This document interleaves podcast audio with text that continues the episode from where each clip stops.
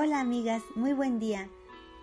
Hoy es lunes veintinueve de abril del dos mil diecinueve y les damos una bienvenida a su matinal Hijas del Rey. Hoy continuaremos con la historia de la viuda generosa, Mayordoma de Dios, parte número dos.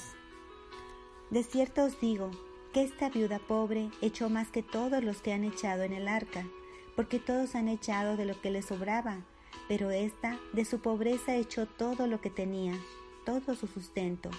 Marcos doce, cuarenta y tres y cuarenta y cuatro. Hay mujeres pobres que son ricas en amor y en bondad.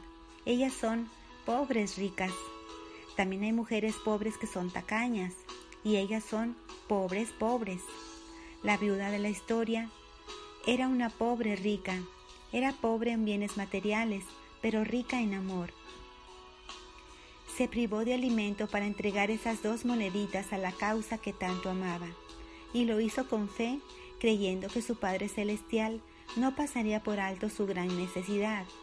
Fue este espíritu abnegado y esta fe infantil lo que mereció el elogio del Salvador. Tal vez estás pensando que las dos moneditas que dio la mujer fueron bien recibidas por Dios por su valor sentimental y espiritual, pero que no hicieron ninguna diferencia en la contabilidad. Pero se nos afirma que esas dos moneditas también fueron significativas desde el punto de vista material, es decir, que han sido de gran provecho para la causa de Dios. Cuando Jesús dijo acerca de la viuda, echó más que todos, sus palabras expresaron la verdad, no solo en cuanto al motivo, sino acerca de los resultados de su don. Las dos moneditas, que son un maravedi, han traído a la tesorería de Dios una cantidad de dinero mucho mayor que las contribuciones de aquellos judíos ricos. La influencia de esas pequeñas moneditas ha sido como un arroyo pequeño en su principio, pero que se ensancha y se profundiza a medida que va fluyendo en el transcurso de los siglos. Ha contribuido de mil maneras al alivio de los pobres y a la difusión del Evangelio.